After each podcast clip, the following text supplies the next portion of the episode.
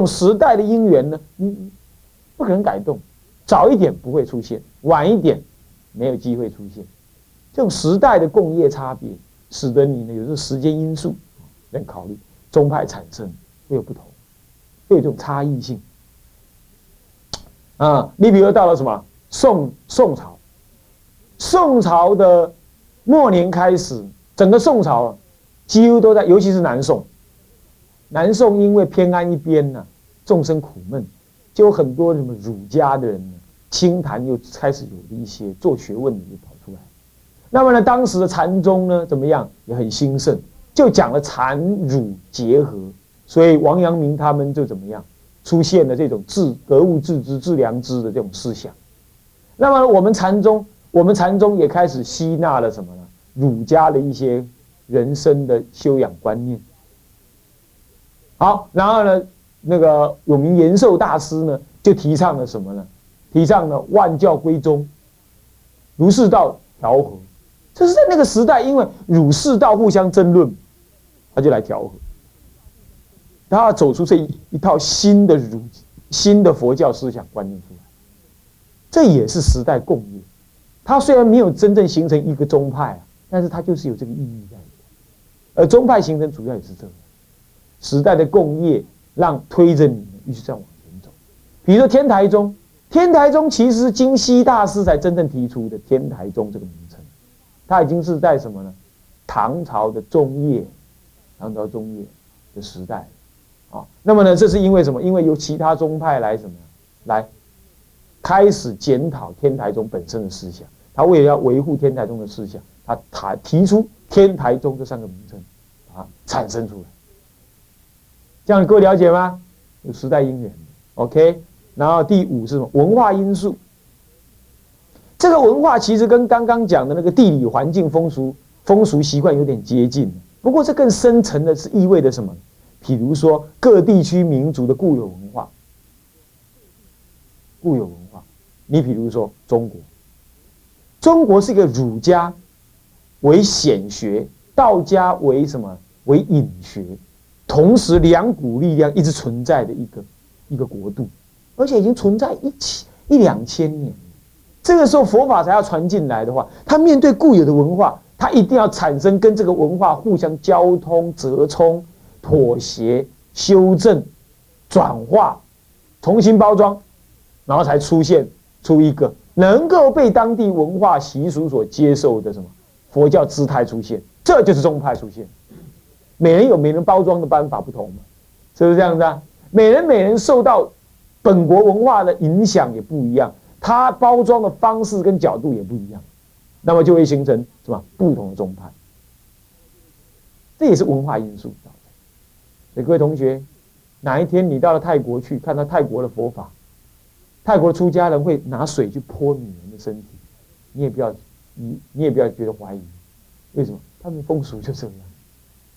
习惯，刚才咱的师父啊，爱念大悲咒，共收经共款，把人家收经，那是心理治疗啊。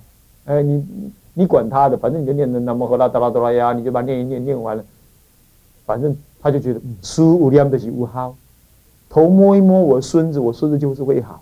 他回去就跟他讲，哎、欸，那小宝宝问题啊，没有问题了。为什么没问题？因为师父摸过头了，没问题。那信心治疗法，没办法。对不对？那这就是文化使然，所以以后你要有这种观念，哦，各地区的文化已经根深蒂固，你不要以内你自己的角度来呵斥、嘲笑别的国家的佛教形式，懂吗？心量要更大一点。哦，同样是佛教徒，要用文化的角度来看待各地区的佛教，懂意思没有？啊，不要以再以一种唯我独尊的思想来看待其他。这不是佛佛法的空性义 ，OK， 这样子丙二也结束了，嗯，是吧？所以宗派佛教产生的原因呢，有这五个，大体上有五个原因啊、嗯。那么呢，丙三是什么呢？宗派佛教存在之意义与价值，这其实我刚刚已经提到了啊。什么叫意义呢？为什么会有宗教存佛崇拜佛教的存在呢？这到底它内在里头？代表了什么佛法的精神？是这样，戊一啊，丁一是意义分四科，戊一什么呢？原因说法是多多类各类随解，佛以原因说法各类随其本性而得解。你比如说，像最明显的，我这样上天台的课，你们也去台北上天台的课，我也带你们去上。那么回来了，就会有同学说：“哦，我都听不懂哎。”就有同学说：“哦，我总算懂听懂了。哦，原来天台没有那么难。”另外又有同学说：“啊，讲得太浅。”你看看，哎、欸，一个老师，同样的教材，同样的讲法，哎、欸，三种不同反应，是不是各类随得解啊？这很明显，无法度，众生见，这叫做什么呢？这叫秘密不定。对吧？这就叫秘密不定。你理解多少，我你没讲，我也不知道。所以我不知道边说，嗯，从我们的差别上来看，你有你的理解，我有我的理解，不一定的嘛，是吧？不一定的嘛。同样一句话，他听起来很甜蜜，那个人听起来酸溜溜，另外一个人听起来很恶心，嘿嘿，怪了，是不是啊？不一样。是吧？他的女朋友听起来很甜蜜，对不对？好，那那个他想爱他爱不到的人听起来酸溜溜的，那男人听到男人讲这种话，觉得很肉麻嘛，就这么简单，是不是啊？不同的身份、不同的角度听一样的话，你好美哦，这样子而已。三种人，三种不同心情，对不对？所以说嘛，佛陀原因说法更是如是啊，更何况佛陀。讲一部《法华经》，同时有几百种面孔，你知道吗？佛陀的顶相你看不到的，无见顶相，无见顶。有那个阿罗汉哦，从奥修，我来看佛陀塔卡定，佛陀在说阿罗汉当中最高的，所以每个人都要抬头看他，可是就是没看到他的头顶，他就说那还不简单，我跳一下，嗯，还是看不到，再跳一下，嗯，看不到，好，我用神通。就往上飞，奇怪，佛陀头也是往上长，就是看不到他的无间，他的顶，怪了。所以佛陀、哦、像什么？你知道吗？像什么东西啊？这个有一种东西哈、哦，它下面有个光在这变动，对不对？哦，那那个玻璃珠啦，或者一尊玻璃的佛像啦，然后下面有那个光圈在转动，然后那颜色会一直变，对不对？然后从左边看。哎，是这样。等一下换右边看，右哎右边那样那个颜色。等一下从中间看，哎，这个颜色到底哪个颜色呢？到底哪个样子呢？左右前后这这转来转去，它没有同一个样子。佛陀在讲经的时候就是这样。佛陀一个人坐在那哦，你是声闻人，哎，你看到就是一个藏六比丘坐在那讲经，而且讲的还是阿含经。然后呢，哎，他是大乘人哦，他在看到一个。金光闪烁，声光庄严，在那飘动的那个那个声光一丈高啊，一丈远啊，然后再讲大乘经。那么天人呢，看到佛全身像透明、晶莹剔透，然后讲的音声呢，这样远远的传过来，大声如洪钟这样子。所以你看看，那个舍利佛尊者不是问佛吗？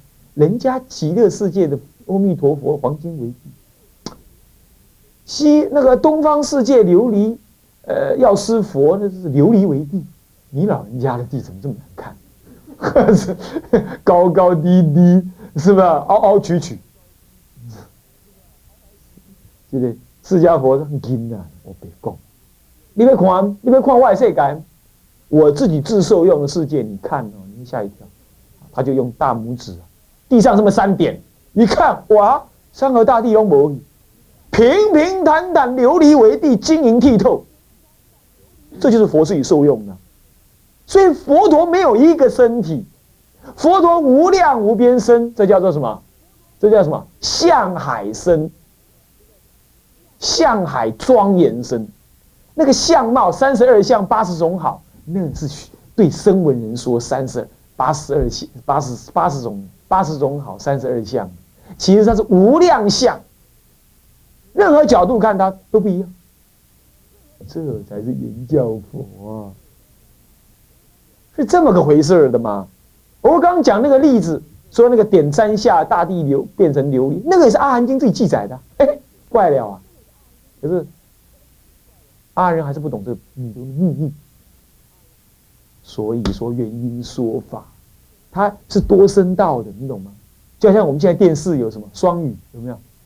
双语，你要听原音也听原音，你要听那个很别扭的那个翻译的，那个翻译成国语的那个，都是那几个男人在翻。都是那几个女人在翻，听来听去还是这个声音的那种也可以，对不对？要双语的嘛，是不是啊？你可以转那个欠，转一下就双语，一样。世间科技最低阶的科技都能做双语的，那佛陀讲多种语言同时出来流露，很容易的事情，懂吗？所以原因说法各立正见，有这种意义在的、啊，懂吗？好，那是第一悟一。第二，这方便多途是归元无二。哦，等一下，我要做个结论。原因说法各类随解，这就告诉你说，同样一场法会下来，有人证得阿耨多罗三藐三菩提，发阿耨多罗三藐三菩提心；有人去证阿罗汉果，太快了，证阿罗汉果就没机会发阿耨多罗三藐三菩提心，你知道吗？那发阿耨多罗三藐三菩提心的人，差不多都不会去证阿罗汉果，他直了成佛去。所以同一场讲经，明明就是因为有人这样子，忽然同一场讲经，有人证法眼净，有人证二果，有人证三果，有人证四果，有人发大菩提心，有人怎么样度孤睡着了，是这样子的。这个就表示说，每一个人体会不同，他体会的不同，他回去就这样传不同的思想嘛，那不就形成不同的教派吗？嗯，就这么简单嘛。所以这样讲下来。教派能不能说它有高低优劣、啊？不能，那只能说随他的因缘。人家他就这样听的嘛，他这样传，你怎么说他错？懂意思吗？懂意思吗？哦，所以不能够说他错。所以第一，原因说法各类随解，从各类随解立场说，不能说教派有高低。但是也因为各类随解，所以你不应该怎么样，只看一宗一派，这样子呢？眼光不够宽广，哦，是这样，好，它的意义是这样。再来悟二呢，方便多途是归元无二，因为各类随解，它随它的理解而修正，归元无二，一样修得。所以说啊，佛陀在啊《文殊问经》里头讲到，其他经也讲到啊，都讲到什么？他说我未来啊，我的戒律会分成五部。那人家弟子问，那分成五部会不会什么高低？没有。虽然分成五部，如一根金一根杖，一根金色的杖子，啊，不是金色，金子做的手杖，断成五节，每一节都还是金。什么意思啊？什么意思啊？我的佛法虽然分成五种不同，五种戒律不同，可是呢，每个佛法都能让人家开悟正果，这是阿含教的呃声闻果而言啊，提这个，所以说方便多途。每个阿罗汉照理说无争，可是对戒律的看法还是有异议，看法还是不一样。可是看法不一样，修不一样的戒律路途，还是一样证得什么阿罗汉果。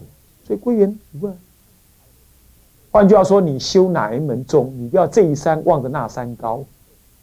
嘿，我念不一定念十万年啊嘞，佮起码我未开悟，是我看唔到。诶诶，法华师特拄阿讲甲主任请假。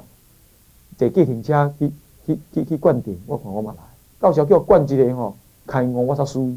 嘿，我来我嘛来灌灌。啊，你就安尼，啊，即摆去灌了，大个嗯，无得无散，没什么，没什么感觉。现在吼，说那个法律师说要去参禅，要打禅七，我看我也去看看。那么好，这弄弄那弄弄，那你就归元多途了，不是无二，你懂吗？归来归去找不到路，所以说你就不要怕，一门深入，绝对佛陀不辜负你。条条大路通，通什么？通涅盘，嘿嘿，不是通罗马，通涅盘，对吧？所以大家勇猛前进，不要啊，出以后出去到外头，我、哦、你要怎么样，我要该怎么样，那是自己没主张，没主张的人哦，出家生活过得很苦，懂吧？哎，所以方便多途，归元无二。重点在契机，随类解，各类随解，各类随解，所以你要契机啊才管用。再来戊三是什么呢？虽有法真不爱解脱。哦，刚刚讲的，哦，这大集经这么说的，我有我我有抄下来。这个涅盘经上面这么说，他说有此意想，朋党相缘，虽互争讼，是教行有殊，理果不别，皆能悟道。所以说，有人说，哎，宗派佛教不好，为什么不好？因为他们会互相争论，有争论才会有深入的理解。有什么不好？争论就争嘛。今天呢、啊，有一些人也害怕说，哎，这个这个这个这个这个，我们呃，你就共住，如果吵架怎么办？把他赶出去。我跟你讲啊，吵架常常有的啦，打架无所谓啦。我我我我我以前弄的那个那个中寮那个那个那个茅棚啊。他大概知道说，我以前在佛学院嘛，人家来住的时候问我说：“哎，法师啊，我如果来这住有什么条件？有什么规约？你你你你立给我们看看。”我说：“有三条，三条就可以了。你哪三条？第一，不要带女人进来；第二，怎么样？那个不要吵架。如果是不要吵架的话，不要打架；如果是不要打架的话，那么不要杀人。就这样。第一，这第二条。”那第三条呢？你不要落邪见，哦，妈，你就是好好的学佛，不要入邪见。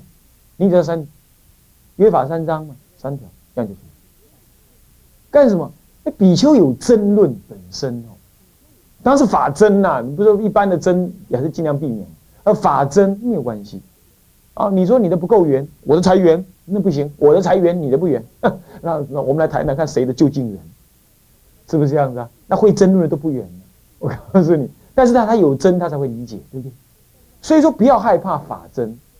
所以说宗派之间有争论，没有什么不好，会增长各宗派的更深刻的理解，没有什么不好。只要不要打架就好了，是不是啊？不要撕破脸呢、啊，失去了出家人应有的风格就可以了。